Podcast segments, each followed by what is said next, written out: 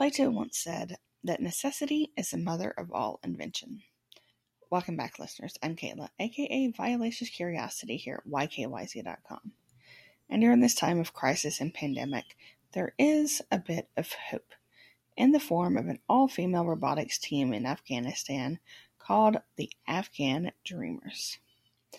And five girls in Afghanistan between the ages of 14 and 17 have joined the fight against the coronavirus and COVID 19 by designing an affordable ventilator that runs off of the motor of a Toyota Corolla.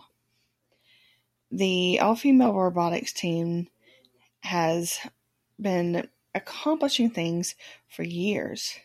And tech entrepreneur Roya Mahboob founded this program in the city of Herat Uh, accepting young girls from high schools all across the country, usually age 14 or 15, for the program.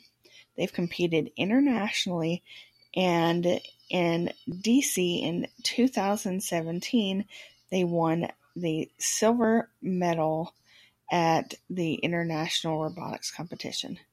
Now they have taken their ingenuity and their brilliance to help the people of their country try to survive this crisis.